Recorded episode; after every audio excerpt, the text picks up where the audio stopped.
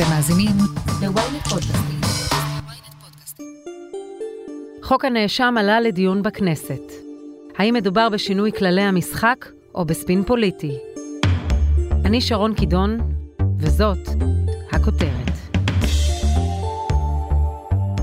נניח שבתרחיש הכי דמיוני החוק של גלעד קריב עובר, ונתניהו לא מקבל את המנדט מהנשיא, כי החוק אוסר עליו אה, לקבל מנדט ולהרכיב ממשלה. עדיין יכול להיות מישהו מטעמו, קחי את מקורבו יריב לוין, יקבל את המנדט, מיד אחרי הכנסת מתכנסת, מבטלים את החוק ונתניהו חוזר אה, למקומו כרגיל. אז בעצם מרוויח פעמיים. פעם ראשונה עשה קמפיין מוצלח שממריץ את הציבור הליכודי אה, שיכול להיות אדיש במערכת בחירות, ובפעם השנייה מבטל את החוק, ואת זה מבינים לדעתי גם יאיר לפיד וגם אחרים, ולכן הכניסה לזה נעשית בצורה מאוד מדודה ומחושבת, ובלי הרבה מוטיבציה להכניס את זה לספר החוקים.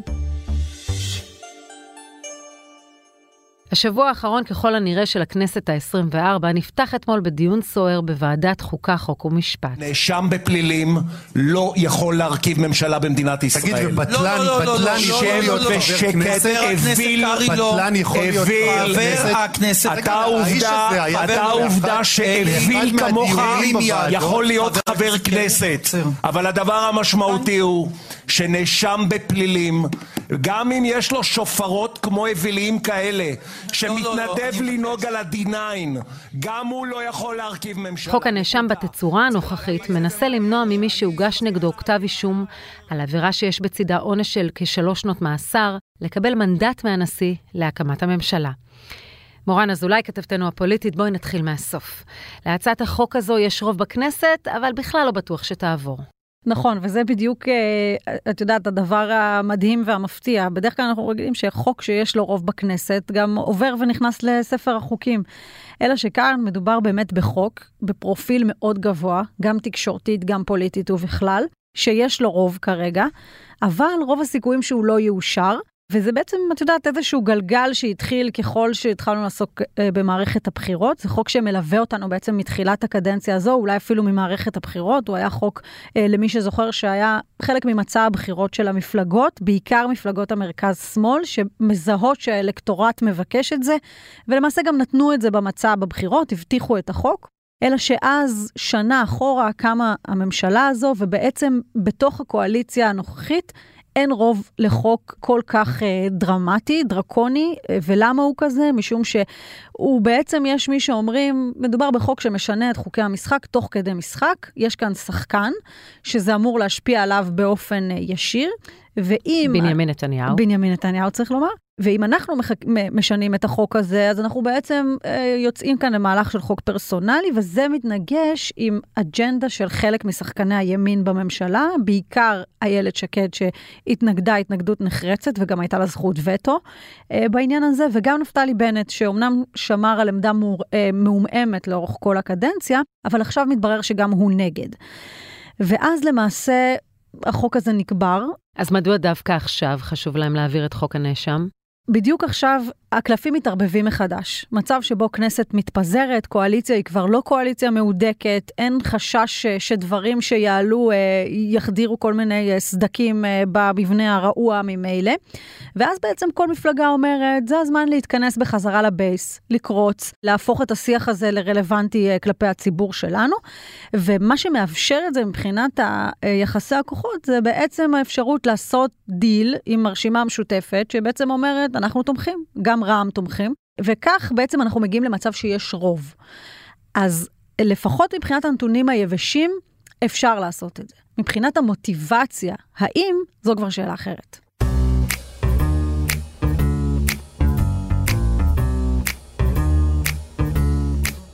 העובדה שהכנסת ככל הנראה נמצאת בשבוע ההתפזרות שלה, גרמה לקואליציה להאיץ הליכים ולנקוט בפרקטיקות פרלמנטריות פחות מוכרות כדי להעביר את החוק. בדרך כלל יש שני מסלולים להצעות חוק שאנחנו מכירים כשמדובר בעניינים שבשגרה. האחת בעצם הצעת חוק טרומית, בקריאה הטרומית שהיא הצעת חוק פרטית, שהיא מתחילה להתגלגל במסלול כזה, היא מגיעה לוועדת שרים לחקיקה, שם הקואליציה מגבשת את עמדתה, ואז היא מגיעה לכנסת לכל שלבי החקיקה, מהקריאה הטרומית ועד הקריאה השלישית. המסלול השני הוא בעצם הצעת חוק ממשלתית שמתחילה מהקריאה הראשונה, מביא את זה משרד ממשלתי, גם כאן הקואליציה מגבשת את עמדתה, ואז זה הולך למסלול הזה. שאני לא קיבלתי את עמדתך לגבי סדר הדברים, מכאן לגזור שהיושב ראש סירב לשמוע את עמדת היועץ המשפטי, זה קצת, הייתי אומר, פרשנות על דרך הדרש. בתחילת הדיון. ולא על הפשט, כן. אה, בסדר, כבודו, שכבודו יישב אה, כאן כיושב ראש, אני מבטיח לכבד את סדרי הדיון שהוא יקבע. בקרוב. אה. כאן מגיע גלעד קריב, בשבתו כיושב ראש אה, ועדת חוקה, חוק ומשפט של הכנסת, ואומר, אני מציע משהו אחר, שעוד לא ראינו אה, בסדר גודל הזה, בעיקר כשמדובר בהצעה כל כך שנויה במחלוקת, הוא אומר, אני מביא את זה כהצעת חוק של הוועדה. הצעת חוק של הוועדה היא בעצם אה, מצב שבו ההצעה הזו עוברת כהצעה ממשלתית מטעם ועדת חוקה, והיא מייצרת איזשהו מסלול עוקף. עוקף קואליציה, עוקף אה, קריאה טרומית וכדומה, ומנחית את זה בעצם אה, ישירות בדיון בוועדה שלו, וזה גם מה שמעורר את האופוזיציה הנוכחית להגיד דורסנות, דיקטטורה, דברים אה, מהסוג הזה. אבל גלעד קריב למעשה הולך על המסלול הזה כי משפטית הוא בסדר, משפטית הוא תקין. זה נכון שיש הסתייגויות של הייעוץ המשפטי של הכנסת, שדעתם לא נוחה מאיך שהדבר הזה נעשה. אבל, אבל אם... לא מההליך. דעתם אינה נוחה מהעיתוי. נכון, אבל אם את שואלת לגבי אה, חוקתיות או, או דברים כאלה, אז מבחינת הייעוץ המשפטי הדברים מתנהלים כפי שהם. ציבורית, תקשורתית, זה כבר סיפור אחר. צריך לזכור, לא מדובר בחוק איזוטרי, אלא בתיקון לחוק יסוד הממשלה. המצב החוקי כיום הוא שאין מגבלה חוקית על נאשם לכהן כראש ממשלה. נכון, לפי המצב החוקי היום, למעשה חבר כנסת, גם אם הוא מואשם בפלילים, יכול אה, להרכיב ממשלה, וקיבלנו אישור לזה גם בפסיקת בג"ץ, שקבע שאין מניעה כיום. כמובן, את הכלל הזה אפשר גם לתקן, אבל כרגע לפי המצב אין מניעה חוקית. זה פרופסור יניב רוזנאי מבית הספר הארי רדזינר למשפטים ומנהל מרכז רובינשטיין לאתגרים חוקתיים באוניברסיטת רייכמן. לטענתו, אחת הבעיות היא הקלות הבלתי נסבלת שבה ניתן לתקן חוק יסוד בישראל. אז באמת צריך להבין שכשאנחנו מדברים על חוק הנאשם, זה לא באמת חוק, אלא מדברים על תיקון לחוק יסוד הממשלה, שהוא גם חוק יסוד משוריין. המשמעות היא למעשה שהוא צריך לעבור, במקרה הזה, ברוב של 61 חברי הכנסת, והבעיה המרכזית אצלנו באמת שניתן לשנות את חוקי היסוד באופן יחסית מהיר, בלי איזושהי אה, חשיבה מעמיקה או דיונים מעמיקים. לכן אני חושב שלפני שמדברים על חוק יסוד, או תיקון לחוק יסוד בעניין הנאשם, מה שבאמת צריך לעשות זה לפעול לאיזושהי העברה של חוק יסוד חקיקה, שתבהיר ששינויים בחוקי יסוד צריך לעשות באמת בהסכמה רחבה, בהליך מסודר, מתוך איזושהי מחשבה עקרונית, לא, לא שכל צד מנסה עכשיו לנצל את הרוב הרגעי שיש לו כדי להשיג הישגים פוליטיים. אבל בכל זאת, יש סתירה מסוימת כשבחוק יש מגבלות על נבחרי ציבור לכהן בעת שמוגש נגדם כתב אישום. כי לפי פסיקות בית המשפט, ראש ממשלה צריך לפטר שר שמוגש נגדו כתב אישום, וגם לא ניתן למנות לתפקיד שר מי שהוגש נגדו כתב אישום. אפילו ראשי ערים שנבחרים בבחירות ישירות, נדרשים לעזוב את תפקידם אם מוגש נגדם כתב אישום. זה מזכיר בפסיקת בית המשפט, השופט יצחק עמית, הוא תיאר איזשהו מצב מוזר, שאדם שמוגש נגדו כתב אישום בעבירת שוחד לא יכול להיות קורא מונה מים ברשות מקומית, אבל הוא יכול להיות ראש ממשלה. אז בעת הזאת, כשהכנסת במהלך התפזרות וכאשר נודף מהחוק ריח פרסונלי חזק מאוד, זה לא בעייתי בעיניך להעלות את ההצעה? מצד אחד באמת אנחנו ראינו, אני חושב, בתקופה האחרונה כמה מסוכנת כהונה של ראש ממשלה שהוא נאשם בפלילים לדמוקרטיה ולמערכות שלטון החוק. נראה לי שניגוד העניינים הוא פשוט בלתי אפשרי. ולכן על פניו הרעיון הזה הוא באמת ראוי מבחינה ערכית, העיקרון הוא נכון. אבל, וזה אבל גדול, אני חושב שחקיקת חוק כזה בעת הזו מעוררת הרבה מאוד בעיות. קודם כל, אני בכלל מתנגד לשינוי בחוקי הבחירות לפני הבחירות. לא משנה באיזה עניין, לא בעניין של שיטת הבחירות ולא מי יכול להתמודד לכנסת או מי יכול או לא יכול להרכיב ממשלה ולא אחוז החסימה. אני מוצא בעיה מאוד מאוד קשה בזה שרוב פוליטי נתון ינסה לשנות את כללי המשחק הפוליטיים כדי להגביר את הסיכויים שלו לנצח במשחק הפוליטי, וזאת הבעיה הראשונה שהיא קריטית מבחינתי. הדבר השני, חשוב גם להבין שהצעת החוק הזו, יש לה גם איזה שהם היבטים פרסונליים וגם היבטים שאנחנו קוראים להם רטרוספקטיביים, כי הם חלים למעשה על כתבי אישום שהוגשו לפני חקיקת החוק. אני חושב שהסיפור היה שונה לחלוטין אם היו מציעים כזה תיקון, שהוא יהיה צופה פני עתיד בלבד. כלומר, שהוא לא יחול על כתבי אישום שהוגשו בעבר. אם יהיה כזה חוק עם תחולה עתידית בלבד, אז באמת זה יוכל גם לעגן את העיקרון הנכון, וגם להחליש כל מיני טענות שמדובר בחוק פרסונלי או, או רטרוספקטיבי. זה לדעתי צריך להיות הכיוון הנכון. וישנה בעיה נוספת בהצעת החוק. אם וכאשר לאחר הבחירות תוקם ממשלה שמתנגדת לחוק הזה, היא יכולה מיד להפוך אותו, וזו אחת הבעיות בתיקונים לחוקי היסוד. אז אולי אין כאן משהו כל כך דרמטי. האמת היא שבאמת לא ברור מה התועלת של התיקון, לפחות מבחינה משפטית פורמלית, כי אם לא יהיה לנתניהו רוב של 61, אז זה לא משנה, כי הוא לא יכול להרכיב ממשלה. אם יהיה לו רוב כזה, אז ממילא כל רוב של 61 יוכל לתקן את חוק יסוד הממשלה ולשנות את המצב. ולכן אני, באמת זה חשוב להדגיש, אנחנו נמצאים בדיון הזה בדיוק בגלל שכללי המשחק שלנו ניתנים לשינוי בקלות ובלי יותר מדי מחשבה, ואת זה בוודאי הדבר הראשון שכל ממשלה שתקום בעתיד צריכה לשנות. פרופסור יניב רוזנאי, תודה רבה לך. אני מודה לך על הזמן והרעיון, תודה לכולם.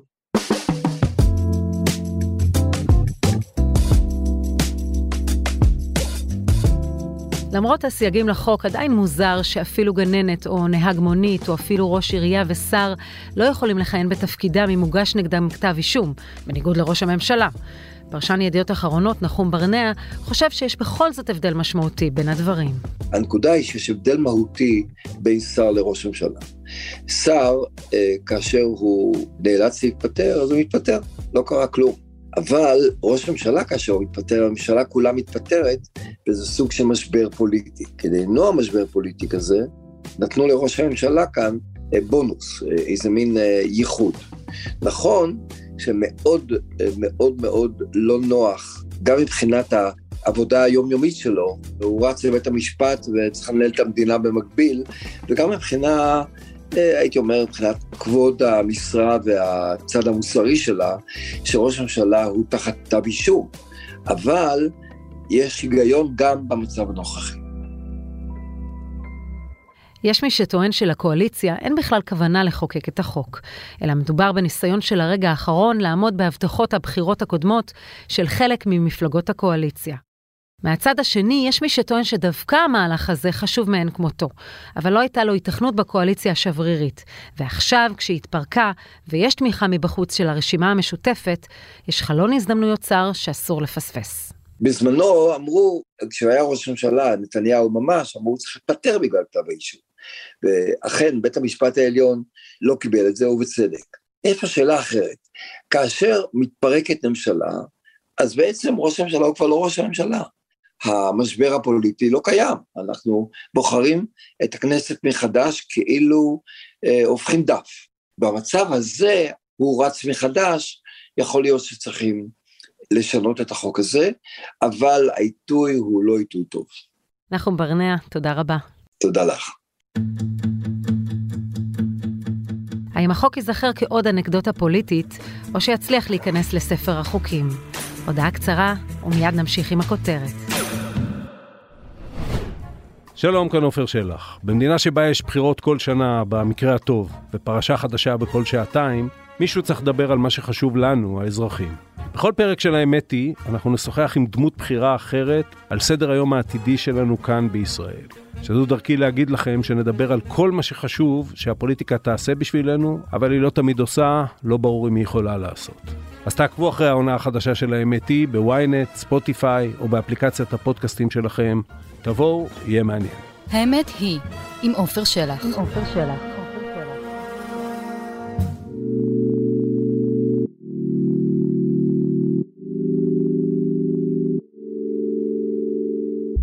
מורן אזולאי, בחזרה אלייך ולימים הטרופים בכנסת, גם בהינתן שיש מוטיבציה להעביר את החוק. זה ריאלי בכלל? זה תהליך uh, מאוד ארוך. Uh, אם רוצים להספיק uh, דבר כזה ביום אחד, זה בעצם אומר שצריך לכנס את הוועדה, ואז את המליאה בקריאה הראשונה, להחזיר את זה לוועדה לדיון של שעות ארוכות, שחייבים לתת פתחון פה לאופוזיציה, אין דרך אחרת לעשות את זה, גם ציבורית, גם עניינית, גם חוקית, בכל היבט שהוא. ואז שוב להחזיר את זה למליאה, ועוד פעם לוועדה. בקיצור, זה תהליך מאוד מאוד ארוך. ביום של פיזור כנסת להעביר אה, שני אה, חוקים כל כך גדולים במסלולים מקבילים, זה דבר שהוא כמעט בלתי מתקבל על הדעת. ולכן אני מסיקה שמדובר באיזושהי חרב שבקואליציה מניפים מול האופוזיציה כדי להגיד להם, חברים, תתחילו להתיישר, כי יש פה כל מיני סוגיות שעומדות על הפרק. כאשר האופוזיציה אומרת לקואליציה שהעלאת חוק הנאשם היא בעצם שבירה של כל ההסכמים, זה אומר שהיו כמה הסכמים טרום פיזור הכנסת. נכון, בעצם די היה ברור שהולכים פה אה, להסכמות ורוצים להתכוונן מרגע שמטרת העל הוגדרה ובעצם חוק אה, התפזרות הכנסת עובר בקריאה טרומית אה, ברוב קולות וללא מתנגדים, לדעתי יותר אה, ממאה תומכים אה, ללא נמנעים ומתנגדים, אז בעצם ההבנה היא שהכנסת כולה מאוחדת סביב המטרה הזו.